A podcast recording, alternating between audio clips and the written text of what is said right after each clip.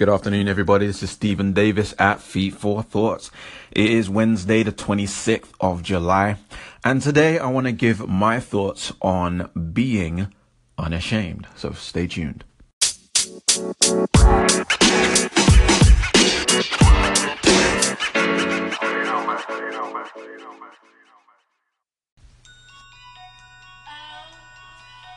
Uh, say I won't. Why y'all scared to be different? Uh, I won't.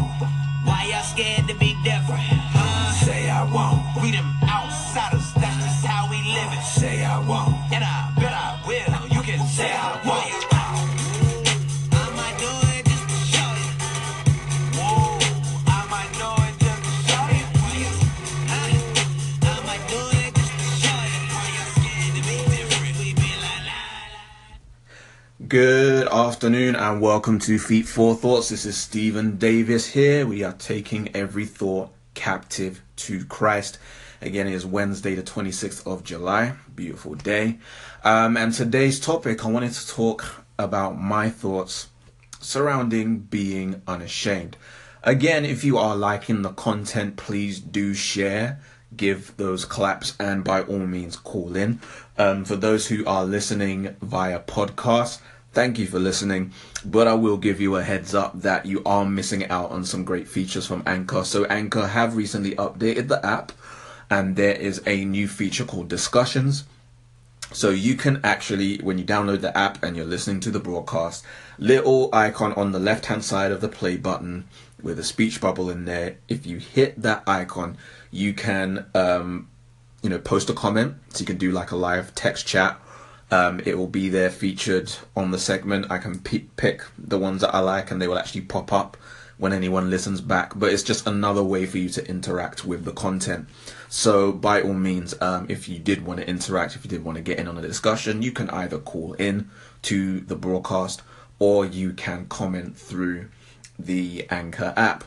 So again, shout out to Anchor for all the great stuff that they're doing and allowing people like me to really easily just pick up their phone and literally do a podcast. I really can't um, praise these guys enough for for what they're doing and you know just the doors that they're opening up for people um, and especially for the body of christ even to really be utilizing new technologies and media uh, to proclaim light and life and truth to the world um, but today uh, i wanted to talk about being ashamed and what really uh, sorry being unashamed uh, uh, what prompted this discussion for me is the recent controversy in CHH in Christian hip hop. And to be fair, it isn't exactly a new thing. Um, it involves a discussion that's been going on probably for decades, not just limited to Christian hip hop, probably limited to Christian music in total. And it's um, it's about multiple things really. Uh, so I guess what I wanted to talk about wasn't one thing in particular. So I am going to be speaking very generally about my thoughts on this thing. So, for example, rather than directly interacting, well, I guess to give a bit, bit of background, um, Shai Linne released a new album recently. Um, and one song in particular that he released, which got a lot of, drew a lot of attention, was called "Random Thoughts." 3 where he gave his thoughts on the current state of Christian hip hop. Um, and then in response to that song, uh, another rapper by the name of Ruslan, who is a believer, um, released a song called Random Thoughts 4. Some people saw it as a diss track. Uh, but then again, some people saw what Shai Linne was doing as a diss track. Both of them really clarified in their own ways that that wasn't what they were doing. Shai Linne wasn't trying to diss, and it wasn't beef. Ruslan in response was also saying it wasn't a diss and it wasn't beef. His song was more so pointing out the irony of when we assume the motives behind other believers' actions, sometimes we can come off looking foolish. That was really the point he was trying to make.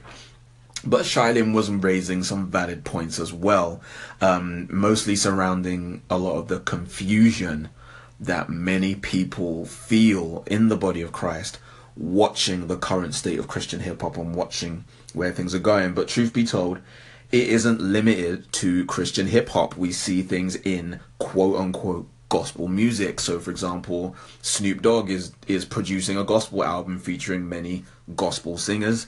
Um, and Tasha Cobbs recently said that she has a song on her new new album with Nicki Minaj. So you know, for many people, this you know, for many Christians, this this starts to raise questions.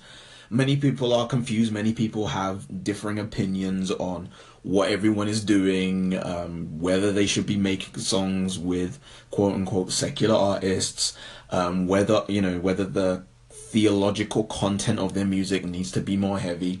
So, what I wanted to talk about today, under the banner of being quote unquote unashamed, because that kind of seems to be one of the phrases that's at the center of this discussion, um, I just wanted to give my thoughts. So, not all of them are 100% concrete, but I did want to try and bring uh, whatever clarity I could bring, you know, where there is some.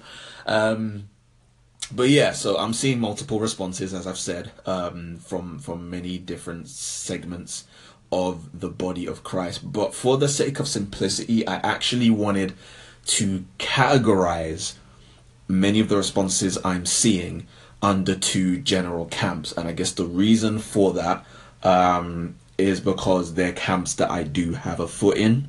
Both sides, you know, you know, in both camps, I do have a foot in. Um, I know many people from both camps, and so I'm hearing different perspectives coming from people on different, you know, from these different perspectives. So rather than getting into the nitty gritty of where everyone's theological stance is and where, you know, how they would define themselves, I just wanted to use two categories very generally um, in which to file all of my thoughts under. So those two categories being the Reformed camp and the non-Reformed or slash charismatic Pentecostal camp. Um, now, why I guess I wanted to delve into that is because it seems very clear that there are those who have um, particular thoughts on when Christian musicians start to, in their eyes, deviate away from explicit proclamations of biblical truth. Um, normally, it's those in, under the reformed camp who are who are taking an issue with the theological content of songs so, for example, um, I believe it was last year I did a Facebook Live video in response to Grace to You Ministries, that's John MacArthur's ministry, who were taking issue with the theological content of Hillsong's music. Wasn't really Hillsong in general, they were specifically talking about Hillsong Young and Free, but they made very generalized statements about Hillsong in general, and I took issue with a lot of what they said. Um, and so you can still find the video um, on on my Facebook page. Just you know, search for Stephen Davis. In you know, uh, maybe you'll find me. uh, I wish I could share the link through Anchor, but that's just not really how Anchor works. Um, what I'll maybe do is post the link as a comment um, on the broadcast, so anyone who is watching through Anchor, you'll be able to see um, the link, and you know that'll give you an idea of how to find you know my Facebook page, and maybe you'll be able to find the uh, video, or I just put like a direct link to the video in there anyway. But I was going back. To, uh, I went back to that. I looked at some of the notes that I wrote down for it, and I felt like there were several points out of that that were really pertinent for this discussion. So that just kind of got my dome spinning, and you know, got me thinking about, you know, what what I could say you know what I could contribute to this discussion. Um, but what is the you know the central issue? As I said, I'm I'm looking at this from two camps. So the kind of reformed camp and the more charismatic camp. Um, and typically in reform circles, the issue seems to be doctrinal purity. So the you know the theological content of the music that's being produced. Whereas in typically charismatic and Pentecostal circles, the issue seems to be the mixing of light with darkness. Um, so I guess the question is like, you know, why the different emphases um, from the different camps? You know, why why am I seeing? Why am I noticing that there is a, a different emphasis depending on where you fall on this issue? And you know, I think there's wider issues involved in there, but I'm not going to go into those today. But um, you know, I've, I've noticed that charismatics and Pentecostals tend to have a greater awareness of the spiritual realm. Um, the spiritual realm is, to them is very real and it's it's populated. There are actual spiritual beings that live in the spiritual realm and they do interact with the physical realm. Um, now, those who are reformed typically don't have this same awareness of the spiritual realm. They tend to have what I'll call a convenient supernaturalism. So supernaturalism isn't necessary to believe, you know, in God, in angels, the devil, the incarnation, the resurrection, you know, the kind of key tenets of Christianity. You can't really believe them and not have any supernatural worldview. So for convenience sake, they will adopt supernaturalism in application to those areas. But beyond that, everything else is pretty much dismissed or ignored. Um, and this is not to say that there is a direct correlation, but what we see then is an emphasis in the Reformed camp on doctrine over our struggle with real spiritual forces of darkness. So again, this is a generalization. So I, you know, I admit that there will be nuances to this, but um, generally speaking, it seems to me that for those from the Reformed camp, their issue with what Christian musicians are doing now is and you know the issue of doctrine you know what doctrine is being put forth in the music. Whereas those from the more charismatic pentecostal side the issue is there is a spiritual war. You know there are spiritual forces of darkness in play here and you don't want to be mixing and messing with that. Um and it's not to say that you know those from the reform side don't you know believe that these things don't exist um, but how you overcome them is ultimately through sound doctrine seems to be what i'm picking up. And there is some truth to this in the sense that the enemy's greatest weapon is falsehood and we overcome falsehood with truth. But knowing and professing a set of facts isn't having truth. Truth is powerful when truth is applied um, and this goes back to James, you know, book of James. Faith without works is dead. I will show you my faith by my works. Um, so then the key question for me is how do we live in the world without being of the world? How do we let our light shine before men? Um, and that obviously comes from Matthew 5 14 to 16, which says, you are the light of the world. A city set on a hill cannot be hidden, nor do people light a lamp and put it under a basket, but on a stand, and it gives light to all in the house. In the same way, let your light shine before others, so that they may see your good works and give glory to your Father who is in heaven. And the first thing to know here is that you are light. That's what the text is saying. The text is saying you are light and you are a city on a hill. The point is, it cannot be hidden. A city on a hill can't be hidden, right? And if you are light, you know, light isn't lit to lit to be put under a basket. Um, who you are will always shine through. So let it shine. Is basically the point I believe, or what what Jesus was emphasizing here in Matthew was you are light. You are a city on a hill. So let your light shine because it can't be hidden you know there's no point trying to hide it. It will shine it will shine through anyway.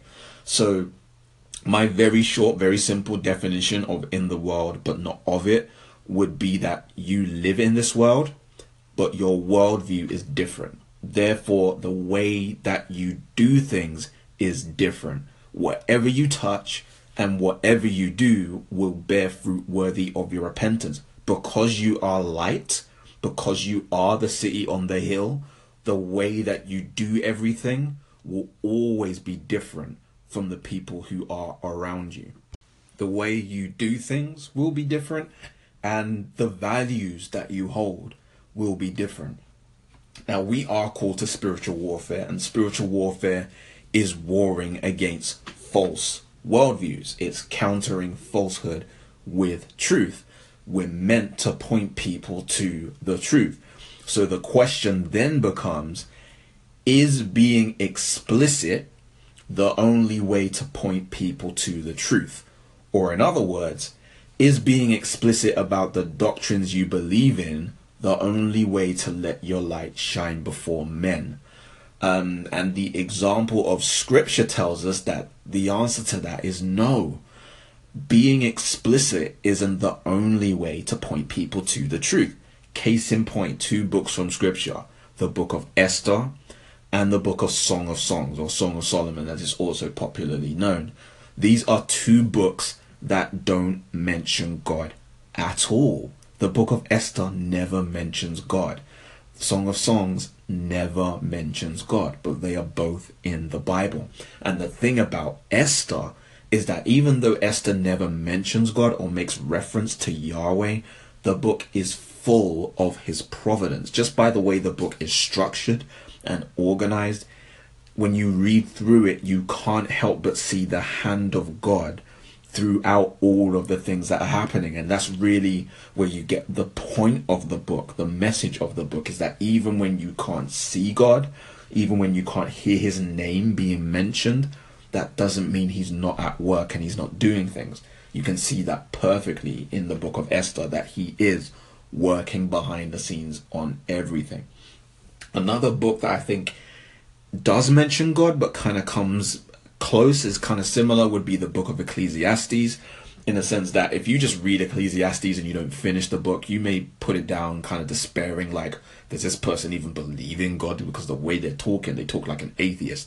But if you actually read it through, there is that clarification at the end. But um, by not having the whole picture, you may, you know, you may be led to believe that this isn't a book that is glorifying God. And and you know, people did question, for example, the book of Esther because it didn't mention God, you know, before the Old Testament, you know, canon was formalized, as it were, um, the Jews did question the place of the book of Esther specifically because it wasn't mentioning God by name.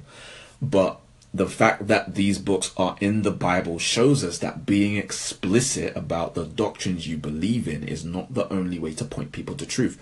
The book of Esther points people to truth just by looking at the narrative and seeing God's hand work, there are so many truths that you can draw out of it.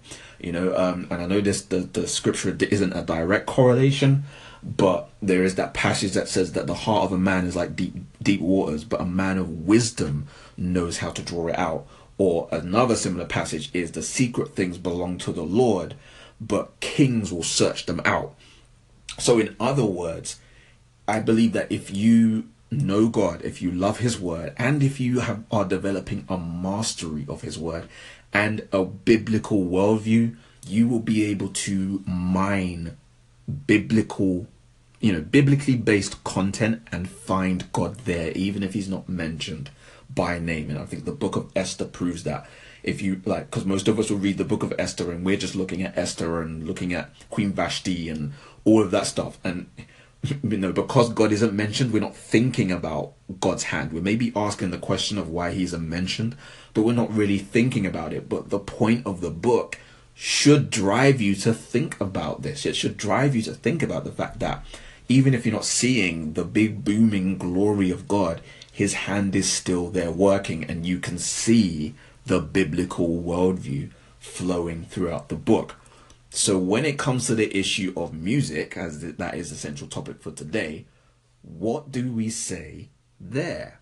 So, you know, as I mentioned, you know, I, I went back to my notes from the Facebook Live video I did about Grace to You Ministries and Hillsong, and there were five points there that I thought were really poignant for this time. Uh, I've adapted them slightly, but they more or less re- remain the same. So, five points, five questions that that I asked. So, number one, what is the purpose of psalms, hymns, and spiritual songs?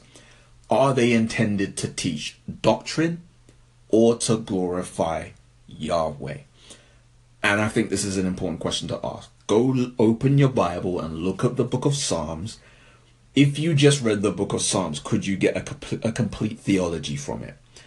You know, you, there's a lot in there, but it won't give you everything.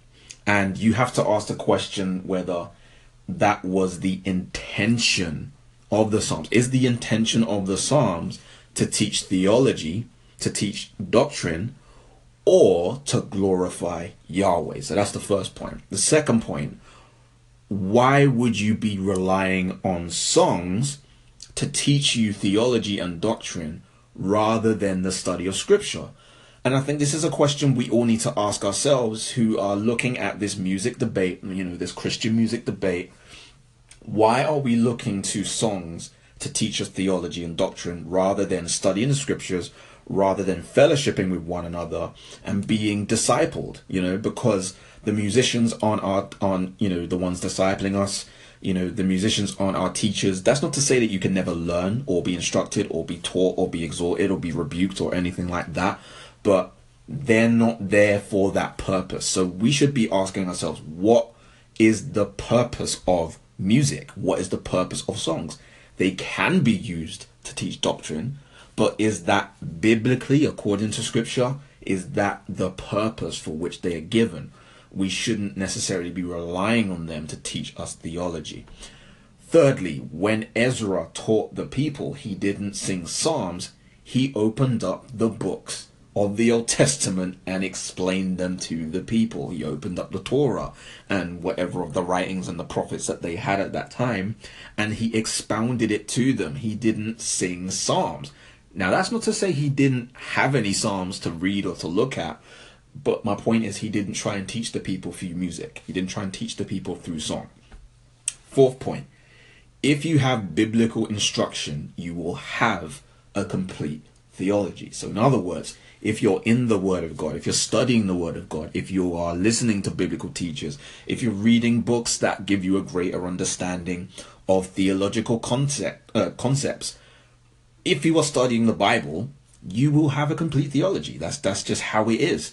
So in other words, it's not looking at music, which maybe is more so like a nutritional supplement to give you your full meal. Like you need to have a full steady diet don't look to the music to be where you're drawing all your nourishment from because I don't believe that that's why it's been given to us. It's not you know, it's not meant to be the main source of our biblical instruction. The word of God is, you know, and the people who God has gifted to us to expound the word of God are there for that purpose. Um, and the fifth point was um, that that this, so you know, music being for biblical instruction, is put forth as the benchmark standard for the content of songs is what is actually unbiblical. It's unbiblical because scripture itself does not present that standard. So, in other words, the problem is that we're looking to songs and their theological content, you know, and, you know, we're saying that the, these songs should have a particular standard of theological content. But that in and of itself is unbiblical because the Bible never gives us that standard. That's a standard that we have put on the music, and we've said all of the music must hit these theological touch points. It must mention these, you know, these Christianese terms, and if it doesn't, then it's not biblical enough. So I guess basically what I'm saying is is that we're probably importing a standard onto Christian music or Christian artists that scripture doesn't necessarily give us. Scripture, that the example of scripture doesn't um, give us what we we are expecting from the music. Case in point, and this this is a, an example I also used in that Facebook live video. If you wanted to get a complete theology of creation, you couldn't go to the Psalms. The Psalms talk about creation, but they don't give you Genesis 1, right? So because they don't give you that, you shouldn't expect that from the Psalms. And you wouldn't expect that from the Psalms. Just, you know, in like manner, you wouldn't expect the Psalms to give you everything from Genesis to Malachi, you know, or you wouldn't, you know, the New Testament doesn't even give us any songs, you know, like, well, you have fragments of songs implied in the text, but you never really have anything like the Psalms in the New Testament. You know I mean? Like, we never really have that all we have is the Psalms in the Old Testament. But my point is that the standard that we expect in terms of theological content from Christian musicians is not the same standard that we actually get from the Psalms, which was the the songbook of the old covenant people. So, you know, it's it just begs the question of why we are are we expecting a bit too much from Christian musicians when the Bible itself doesn't actually give us that standard.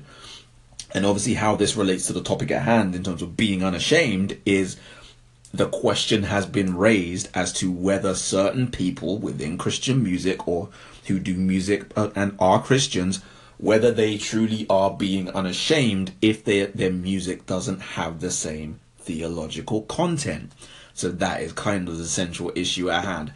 But here's the thing. Some of the same people who complain about for example what goes on in a hillsong church building or worship service quote unquote or who may complain about the content of music coming from reach records many of them are the same people who seem to have no qualms with watching shows like the walking dead and empire and game of thrones and all of that stuff and you know you're watching these things through the windows of God's actual temple which is the body you know? So people are looking at church buildings and complaining about what's going on there whereas they will take the actual temple of the holy spirit and watch something like the walking dead. And this is really what i guess kind of raised in me um, made me think about the two different camps because by and large i don't see people from the pentecostal charismatic side of this complaining about the theological content whilst watching things like Game of Thrones, Walking Dead, and Empire. Some do, not saying that they don't, but more so I see it far less on that side. And on the reformed side, I see people who are banging on about doctrinal purity whilst they're playing Call of Duty, whilst they're watching Walking Dead, whilst they're watching Game of Thrones. Like many things that present a worldview that is so far removed from what they profess.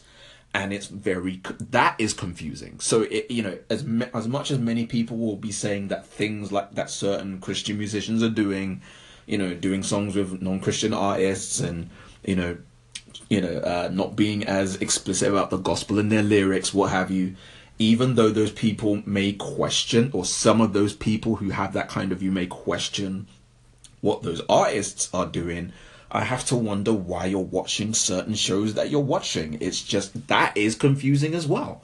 Um, so it's something that we should ultimately be thinking about. Um, but the other question I wanted to get to was what about those who cannot be as open about their faith? You know, if we're talking about people maybe trying to water down their presentation of the, you know the Christian worldview or the gospel or whatever, so that they I don't know for whatever reason. What do we say about those who cannot be open about their faith? So what really sparked off this line of thought for me is it, it literally just dropped to me the other night. Um, I was just in bed and I remembered one of my favorite books from years back was a book called Secret Believers, and it's about uh, Muslim background believers so people who are Christians and they come from a Muslim background, they're living in Muslim majority countries, and essentially they have to keep their faith secret. And it's it's a true story, so it's it's about real people. Their names have been changed to keep them safe, um, but it follows you know a guy who used to be part of the Muslim Brotherhood. Um, you have a young girl who came to faith in Christ because she accidentally stumbled on something, you know, like a God TV kind of TV station on cable. Um, you have another guy who um, there's like a Catholic priest, you know, kind of the only Catholic priest in this Middle Eastern village, uh, you know, and it follows their lives and the persecution that they face for being Christ- either Christians who are formerly Muslims or being Christians who are living, you know, um, in these Muslim majority countries. So the book is by a guy called Brother Andrew. He also wrote uh, the book called God Smuggler, and he started the organization Open Doors, which deals with Christians and persecution. But it got me thinking, well, these people live in a context in which they can't express the same openness about their faith that we in the West do. You know, they, they can't walk around with a Bearfruit t shirt on. You know, they, they can't walk around with um, Jesus plastered over their chest. They can't necessarily get tattoos of scripture or Hebrew or anything like that. Because to them, it's, it's like, it's literally life and death and there's so many things we can learn about the people who go through these things and you know it really reflects on what we do and we don't take seriously. So for example there's a big emphasis in the book on water baptism.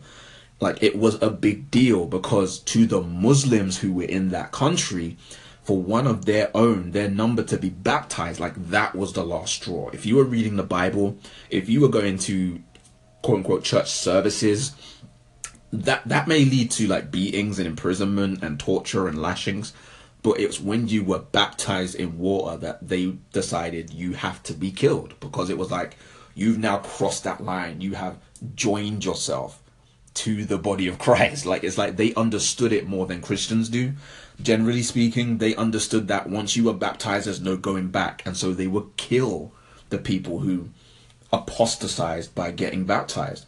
Um, and you know they'd have to do it in secret. Their their meetings would have to be in secret. There was a lot of secrecy going on because they are a persecuted minority. And so this raises the question: What about those who can't be that open about their faith? Would we say that they are ashamed of the gospel? Is that why they're hiding their faith, or is it because they they know that they could lose their lives, that their friends could be tortured, that their family could be hurt, even if their family and friends aren't believers? They would you you know, and you have examples of this in the book where you had a young girl was kidnapped. You know, she's kidnapped by her cousins and sold off in marriage to someone because of this issue. You know.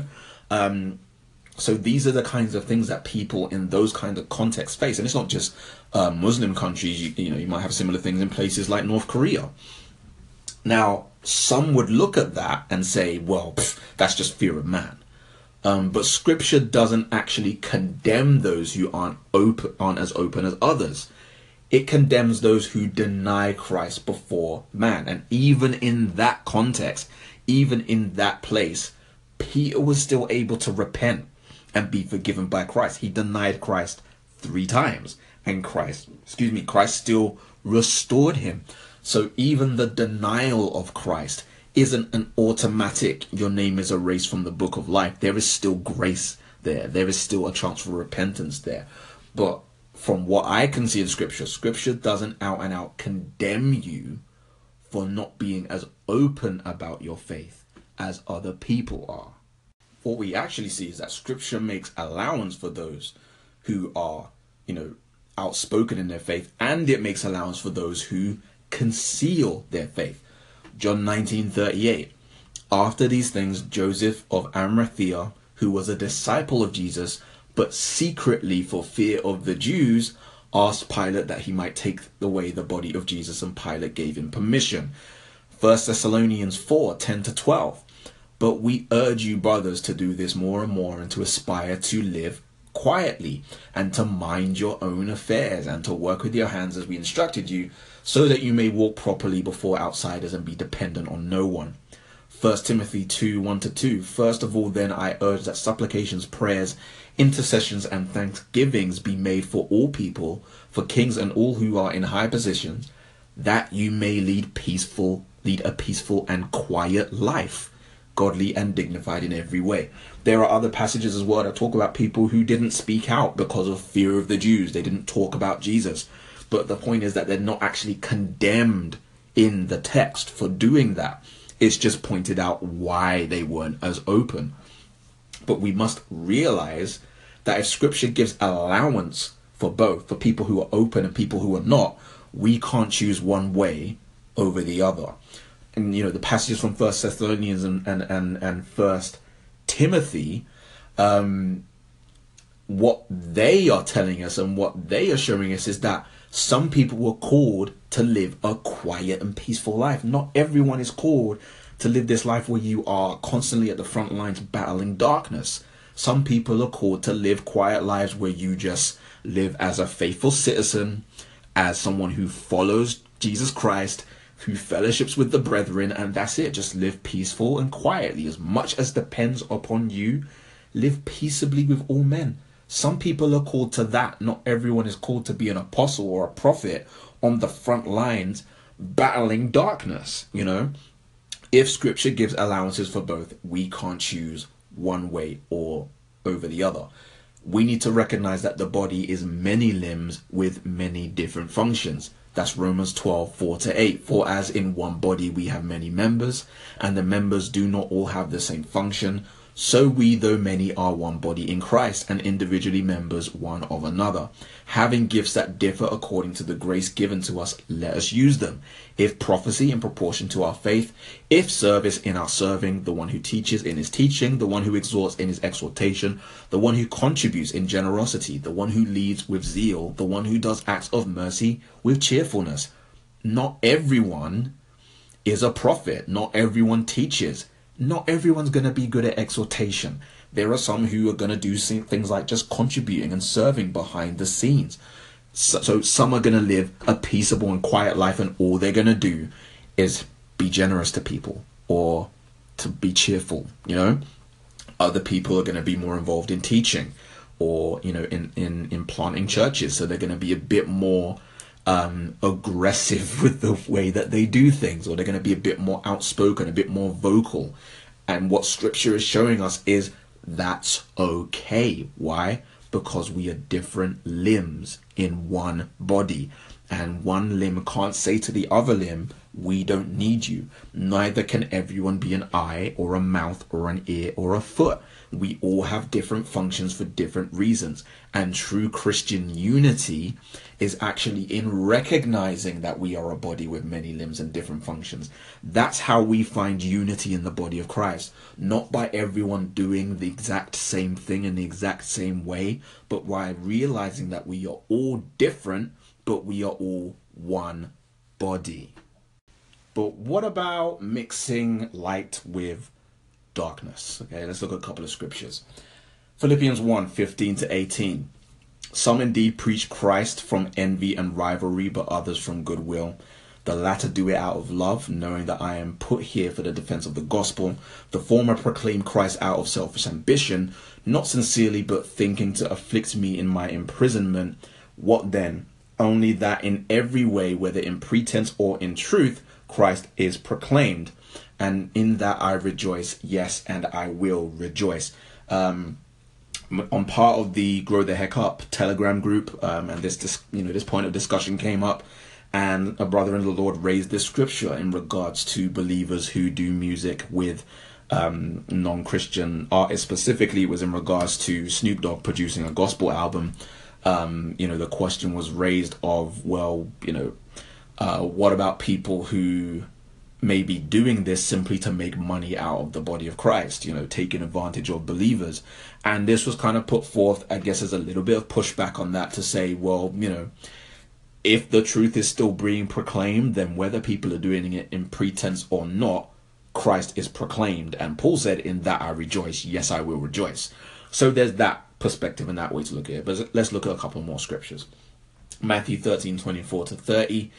Uh, he put another parable before them, saying, The kingdom of heaven may be compared to a man who sowed good seed in his field.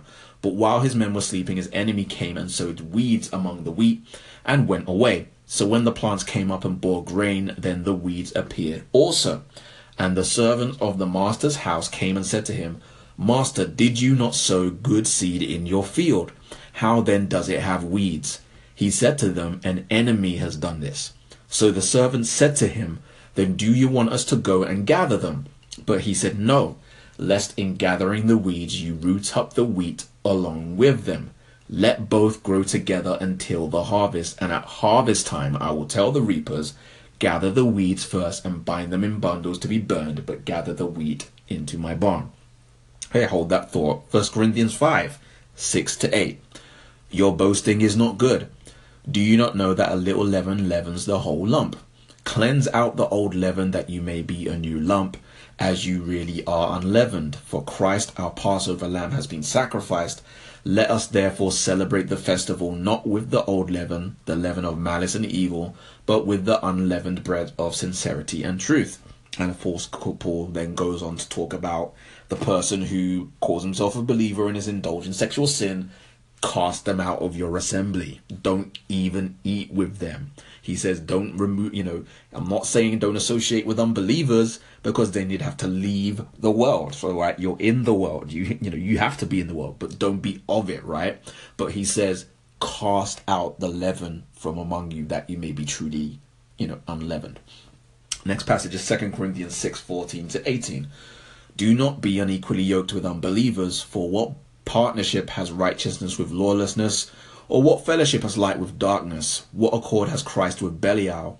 Or what portion does a believer share with an unbeliever? What agreement has the temple of God with idols? For we are the temple of the living God. As God said, I will make my dwelling among them and walk among them, and I will be their God, and they shall be my people. Therefore, go out from their midst and be separate from them, says the Lord, and touch no unclean thing. Then I will welcome you, and I will be a father to you, and you shall be sons and daughters to me, says the Lord Almighty. Now, an important thing to define about this in terms of yoking many people, uh, and, you know, and I heard this taught for years that being unequally yoked was about marriage. It's not specifically about marriage. It can be applied to marriage, but the imagery here is of yoking oxen or yoking animals, and a yoke was an uh, a farming implement. So you would attach this frame. It kind of looks like um like those gallows, like where someone would get executed. So this piece, long piece of wood, and it would be attached to two oxen to pair them together to do work in a field. So the context of being unequally yoked is if you were to put an ox with a donkey. They're two different animals. They work in different ways. They have different paces. You wouldn't be able to work effectively if the two animals were unequally yoked. So being unequally yoked is really more so about doing the work of God, being partnership with someone who is unequal. In this case, the context is about unbelievers. So doing the work of God, Paul is saying, do not be unequally yoked in this way, right? Um, so those are the scriptures, and I'm more so just throwing them out there just to kind of give the different layers um, that we can gather from this. So, you know, there are people who may be preaching Christ out of pretense. Um, and then obviously it, it's not necessarily always our job to try and dig up the weeds, as it were. But when we have the case where they are professing believers and they are living lives of unrepentant sin that is bringing disrepute to the body of Christ, we should disassociate with them and cast them out of the body. And then in like in, in addition to that, we shouldn't be trying to do the work of Christ, building up the body of Christ, preparing the bride for his return, you know, purifying and building God's dwelling place. We shouldn't be trying to partnership with lawlessness and darkness and unbelievers in order to do with that for we don't share an inheritance with them so why are we trying to work towards the same inheritance right so when it comes to christian artists doing work with people who aren't believers i think this these texts and these issues are gonna take center stage and should be um, thought of or regarded of but i do think that in this discussion we need to find to define what is holy, what is common, and what is unclean.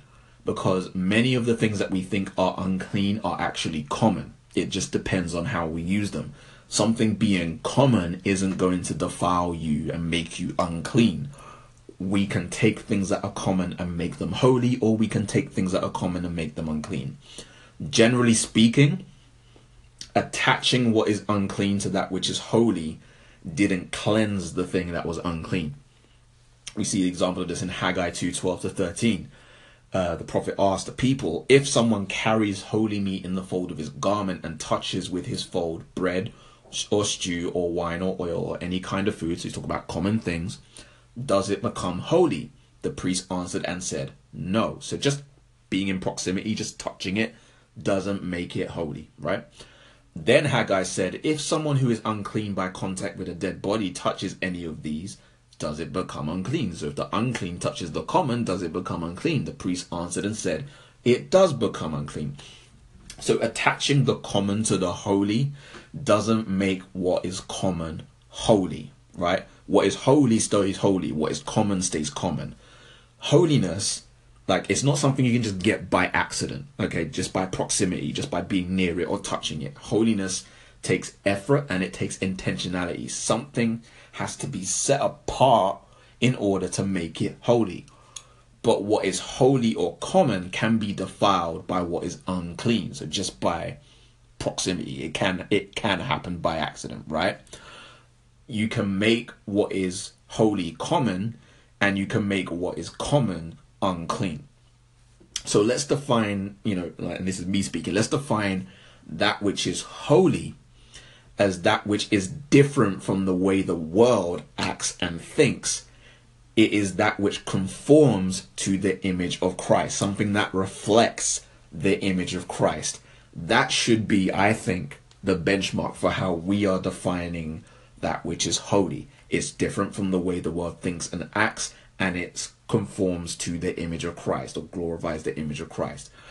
Often our assumption is that to be holy, we must look and we must sound different. It's more so about cosmetic and aesthetics, how the outward appearance of something looks and how, you know, things outwardly sound. Applying this now to music, some may say we shouldn't have the same sound or the same appearance. So, uh, case in point, if you sounded like Jay Z and you were wearing, you know, baggy trousers and a cap and chains and had some tattoos, we shouldn't look or sound like that, is what many people would argue. But that isn't so much the point. The point is really worldview. What are you communicating and how are you communicating it? Take, for example, the Lord's Supper. The Lord's Supper looked like a dinner party. People were eating, they were drinking, they were laughing, and they were singing. But what made it different, or what should have made it different, was that people weren't getting drunk, they weren't being greedy and eating all the food, they were singing songs of, of, of adoration to Jesus, and the way they were treating each other was different. Everything was being done out of love. And this would have actually worked in the favor of those who lived in times of persecution. And, you know, if you go to secretbelievers.org, they actually have a 30 minute short film. It's part of a series, I believe, that they're doing from a guy who worked in a Muslim majority country. Um, and in the intro, um, they actually make this point about, you know, yeah, we gather in homes, and if the authorities come, we can quickly turn our gathering into a dinner party. And th- so they're following the same pattern that people in the first century would have followed. If someone, you know, if it was a time of persecution, if someone came, like the Roman authorities came, and they're looking for a Christian gathering to break it up or arrest the people or kill them, if they came in, what they would see was people having a dinner party and it wouldn't at first glance it wouldn't necessarily look any different from anyone else having a dinner party at that time. They would have seen wine they would have seen food they would have seen people laughing and enjoying themselves and singing songs. But what we've done today is we've assumed that the lord's supper cannot ever look like that.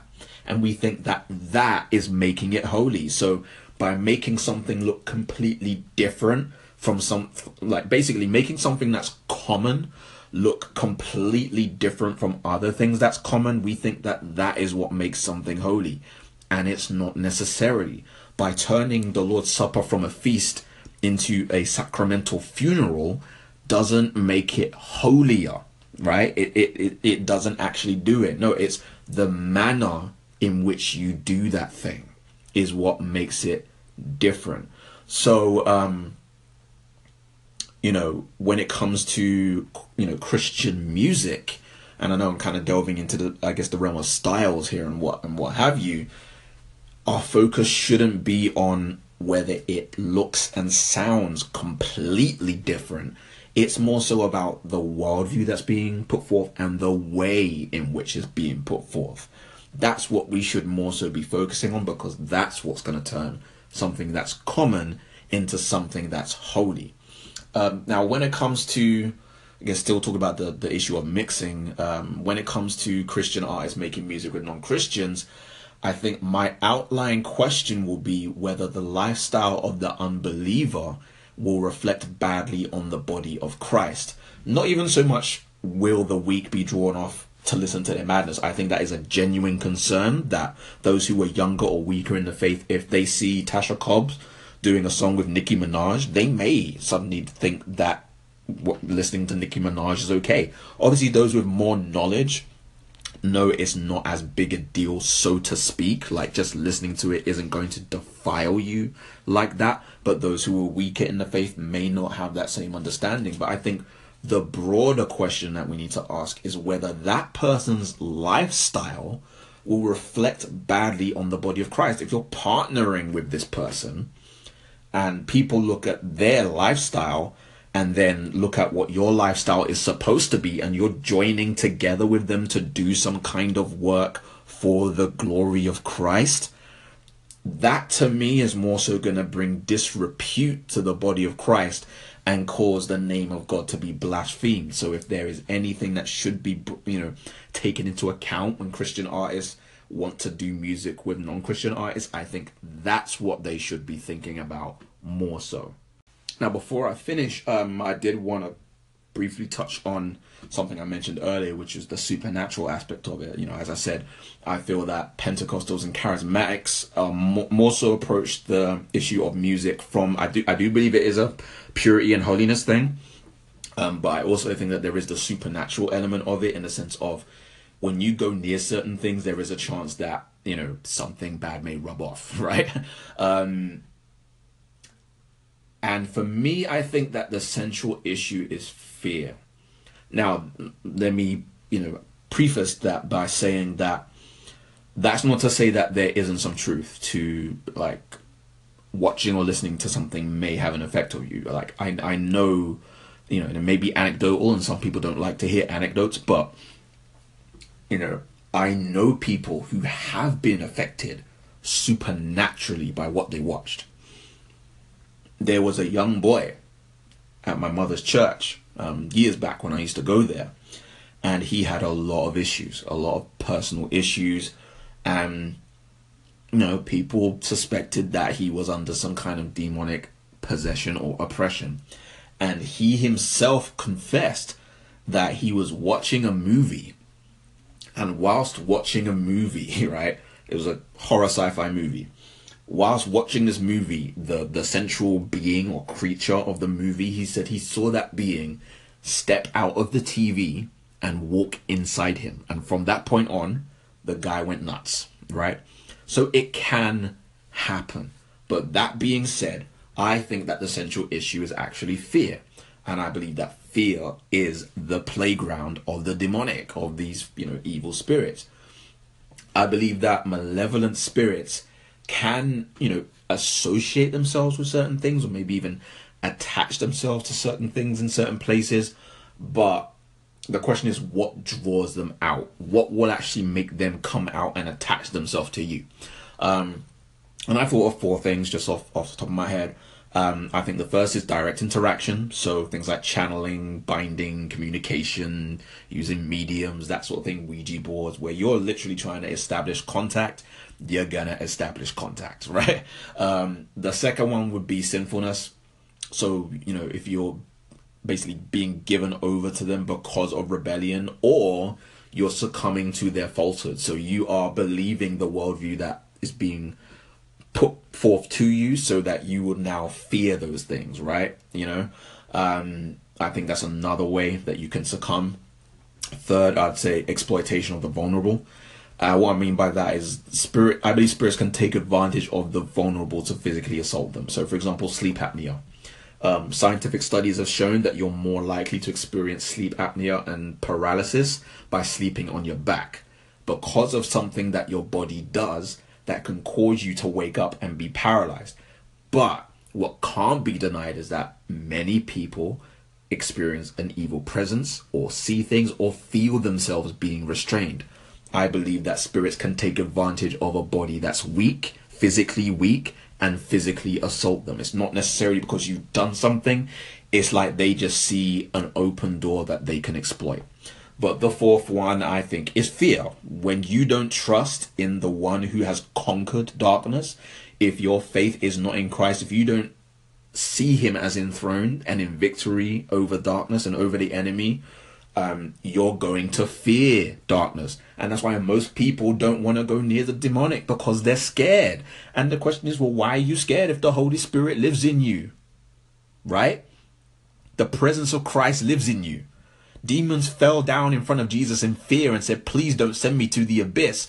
But we who profess to carry his presence are scared of seeing one. Why? Could it be that maybe you don't believe that Christ is as victorious as he is?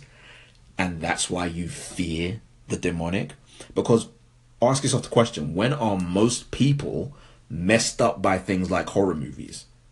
It's when they give in to fear of the supernatural. You watch something like Candyman and then you can't stand in front of a mirror and say his name three times. Why? Because you think he's actually going to come and kill you. You've given in to fear and you believe more in the darkness than you do in the light. And you know, um, you know, I've heard stories about people who have been influenced by the music that they listen to. I mean, I guess the the reason why I'm saying all of this is I don't think it's always going to be as simple as a one to one correlation. So you watch this movie, demons are going to come and get you. Read this book, demons are going to come and get you. Listen to that song, demons are going to come and get you. But they are there and they are looking for open doors. And so if we are not careful, they will find those doors. But I think if we start from the place of not being afraid of them, then they won't be able to feed on that fear and exploit it. Um, now again, this doesn't mean just go off and watch any kind of madness, like, um, or listen to any kind of madness. But I just think that these are all things that we need to bear in mind. So where does this bring us? You know, I don't have a specific conclusion, um, but I guess I would go back to the five points I raised earlier you know, what is the purpose of psalms, hymns, and spiritual songs? Are they intended to teach doctrine or to glorify God? Why do we rely on songs to teach us theology and doctrine rather than studying the scriptures? When Ezra taught the people, he didn't sing them songs, he read from the book of scripture. If we have biblical instruction, you will have biblical theology. And when we put forth the theological content of songs as the benchmark for whether they are good or not, that is unbiblical because scripture itself does not present that standard. So, being unashamed in our music, in our lyrical content, is it purely down to doctrinal purity? Um, and by doctrinal purity, meaning is your theological content like up to 10? No, because you can present a biblical worldview and you can shine your light before men without being explicit. There are other ways to go about it. it doesn't mean that you're not that or it doesn't mean that you are ashamed of the gospel. It just means that you're presenting the biblical worldview in a different way. Now, that being said, do I think that Christians should necessarily be making music with non believers? I think that we need to approach it with wisdom. I think you need to be thinking about who you're working with, what their catalog is, and what kind of reputation it's going to give to the body of Christ. But ultimately, it's going to depend on what you are trying to do. If you are just a musician who's just making music for art, then it may not be that big an issue. But if your mission is to proclaim the truth and build the body of Christ, then I think we need to actually think twice about what we're doing and why we're doing it. So, this is Stephen Davis, and this is Feet for Thoughts, taking every thought captive to Christ.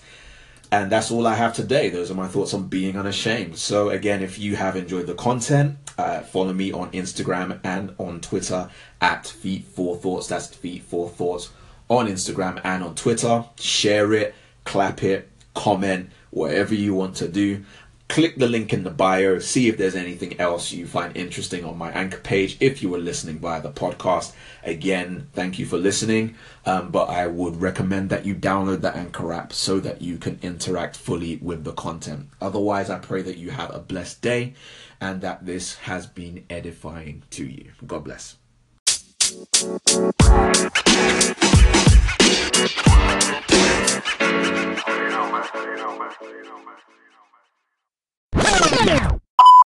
Hey, what's up? Just uh, I knew you were referencing a Facebook video, um, a Facebook link.